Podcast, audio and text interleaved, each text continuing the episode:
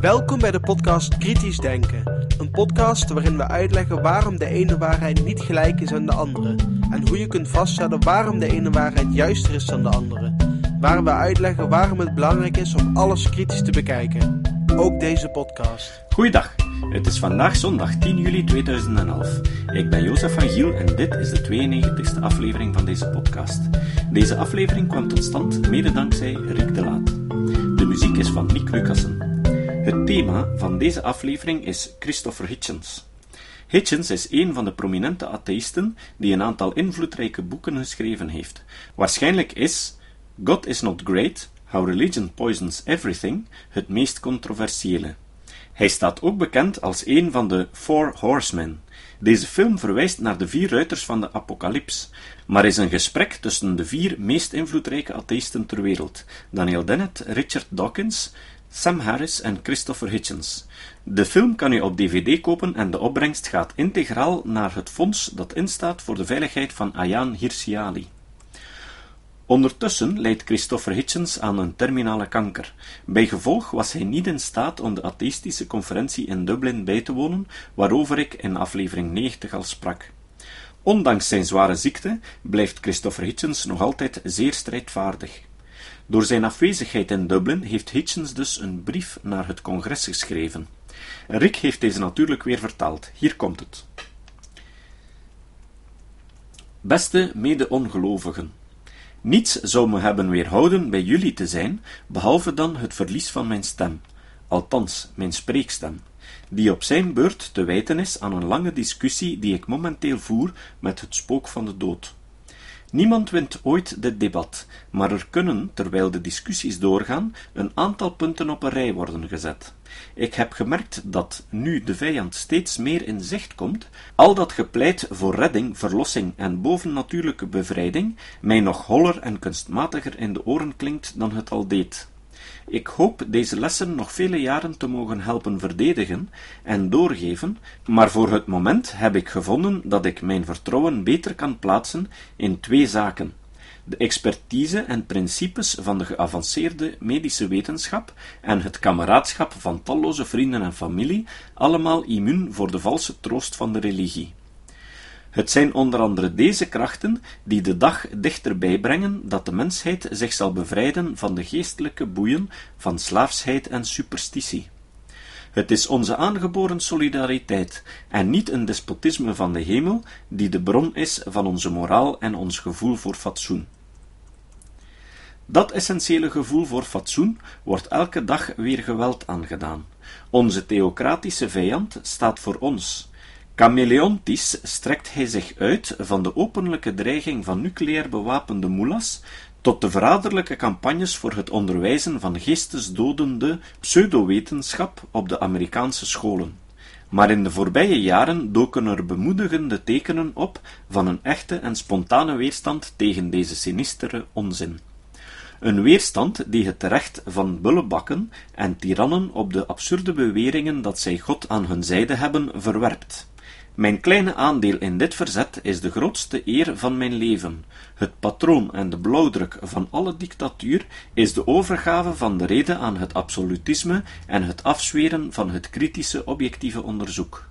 De goedkope naam voor deze dodelijke misvatting is religie, en we moeten nieuwe manieren vinden om ze te bestrijden in de publieke sfeer, net zoals we geleerd hebben om onszelf ervan te bevrijden in de privésfeer.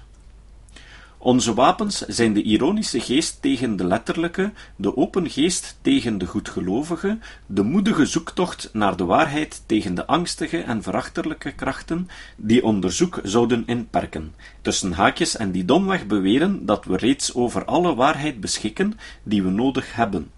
Misschien bevestigen we bovenal het leven boven de cultussen van de dood en mensenoffers, en zijn bang niet van de onvermijdelijke dood, maar eerder van een menselijk leven dat verkrampt en vervalst is door de zielige noodzaak tot hersendodende aanbiddingen of de triestige overtuigingen dat de wetten van de natuur toegeven aan geweeklaag en bezweringen. Als erfgenamen van een seculiere revolutie hebben de Amerikaanse atheïsten een speciale verantwoordelijkheid om op te komen voor de grondwet, die de grenzen tussen kerk en staat vastlegt. Ook dit is een eer en een voorrecht. Geloof me als ik zeg dat ik bij jullie aanwezig ben, zelfs als het niet lichamelijk en alleen figuurlijk in de geest is. Neem u voor Mr. Jeffersons scheidingsmuur op te bouwen en laat het geloof vallen. Met oprechte groeten, Christopher Hitchens. Het argument van Hitchens. Deze satirische tekst is geschreven door Christina Patterson naar aanleiding van een aangekondigde discussie tussen Christopher Hitchens en Tony Blair over religie. Dat debat zelf is een prachtige illustratie van Britse retoriek. Ondanks zijn vergevorderde ziekte is de tong van Hitchens in dat debat nog altijd vlijmscherp. Dat debat kan je op YouTube terugvinden. Het gaat zo ver dat hij Blair bijna doet toegeven dat hij al die religieuze onzin ook niet gelooft. De tekst die nu komt is afkomstig van The Independent, geschreven door Christina Patterson. Je kan het ons echt niet kwalijk nemen. Vanaf het moment dat we uit het primordiale slip tevoorschijn glibberden, uit een rib tot leven werden gewekt, of rechtop gingen lopen, de haren van onze buiken, armen en benen zagen vallen en geconfronteerd werden met een planeet vol voedsel, het meeste in een vorm die hard weggaloppeerde als we in de buurt kwamen, en ons werd verteld onze plan te trekken, was het duidelijk dat het moeilijk zou worden. Niemand legde ons uit waarom we zo dringend stukjes van onszelf in stukjes van andere wezens zoals onszelf wilden steken. Niemand legde ons uit waarom we zo dringend stukjes van onszelf in stukjes van andere wezens zoals onszelf wilden steken, of waarom, wanneer we dat deden, er kleine schreeuwende versies van onszelf tevoorschijn kwamen, en die ook aanspraak maakten op een stukje mammoet, terwijl het al verdomd moeilijk was om ons eigen stukje vast te krijgen. Niemand legde uit waarom die kleine wezentjes soms doodgingen, evenals die wezens waar we zo nodig stukjes van onszelf in staken, wat leek te suggereren dat dat ons ook ooit zou kunnen overkomen. Niemand vertelde ons iets. Wat kan verklaren waarom, toen eenmaal de dingen een beetje rustiger werden en we het mammoetvangen wat beter onder de knieën kregen, we onder een kampvuur gingen zitten en besloten, een behoorlijk lange tijd voordat New Labour-politici hetzelfde besloten, dat we een verhaal moesten hebben. We begonnen er heel geleidelijk aan, met tekeningen van bizons in grotten, en vervolgens met het assembleren van stenen in cirkels, en kijken naar de manier waarop de zon er achteruit kwam piepen. Wat leuk was, hoewel die stenen nogal zwaar waren. Maar dan besloot iemand dat het nodig was om nieuwe denkpistes in te slaan, en dus kregen we te horen dat we wat oude ideeën moesten zien te liquideren, zonder daar beschaamd over hoeven te zijn, en dus deden we dat maar. En voordat we het wisten, hadden we legers van goden, sommigen met hopen wapenen, sommigen met hopen wapens, sommigen met dierenpoten en dito hoofden, sommigen in stallen uit maagden geboren, en anderen weer die alleen maar geesten waren. Van die geesten hebben we niks opgeschreven, want we konden toen nog niet schrijven.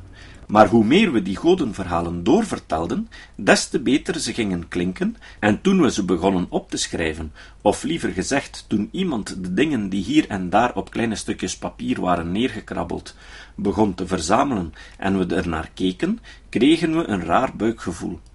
Want opeens dachten we dat we dat misschien niet eens zelf hadden verzonnen. Misschien was het wel echt waar.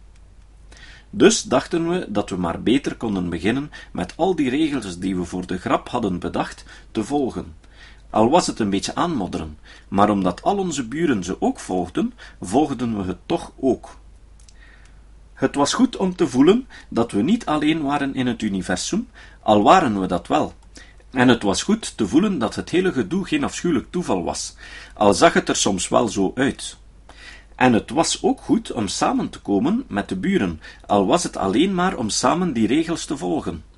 En het was fijn om te kunnen zeggen dat wanneer iemand gestorven was, ze niet echt overleden waren, al leken ze zeker dood. Het was goed om getroost te worden, en om daar allemaal aan mee te doen, maar de meesten van ons, om eerlijk te zijn, waren niet zo geïnteresseerd in al die regels.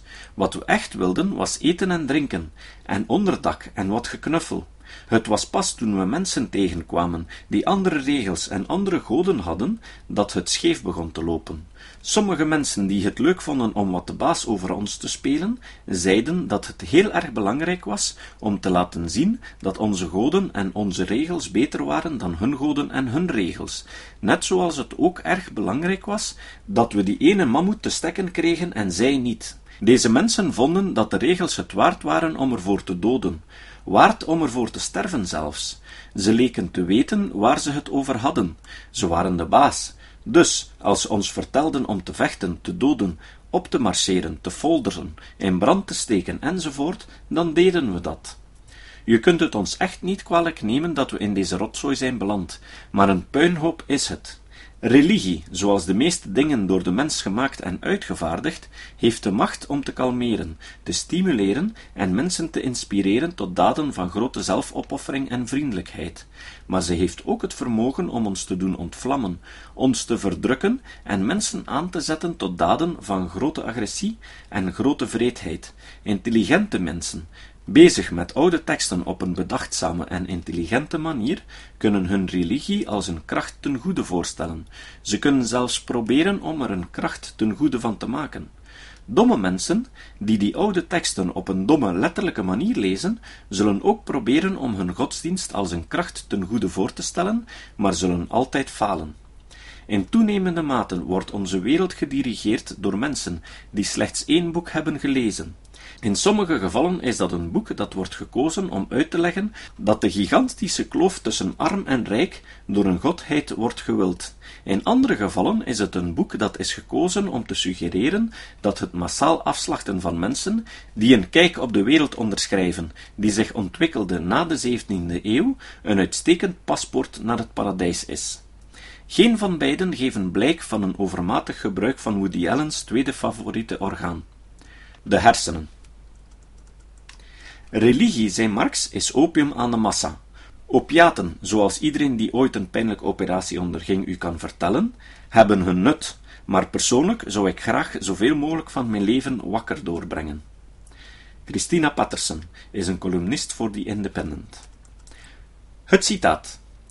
Ook het citaat van vandaag is van Christopher Hitchens. Christopher Hitchens zei: Goedgelovigheid en naïviteit worden als ongewenste kwaliteiten gezien in elk aspect van het menselijke leven, behalve in religie. Tot de volgende keer. Dit was de podcast Kritisch Denken. Vergeet niet om alles kritisch te behandelen, ook deze podcast. Voor verdere informatie over deze podcast, links en voor de tekst, surf naar www.kritischdenken.info. Als je deze podcast belangrijk vindt, kun je me steunen door anderen warm te maken ook eens te luisteren. Stuur een e-mail naar vrienden met een link naar de website en plaats de link in de handtekening van je e-mails. Tevens kun je op iTunes deze podcast een beoordeling geven of een recensie schrijven. Of je kan op je eigen website of blog een link naar kritisch denken plaatsen.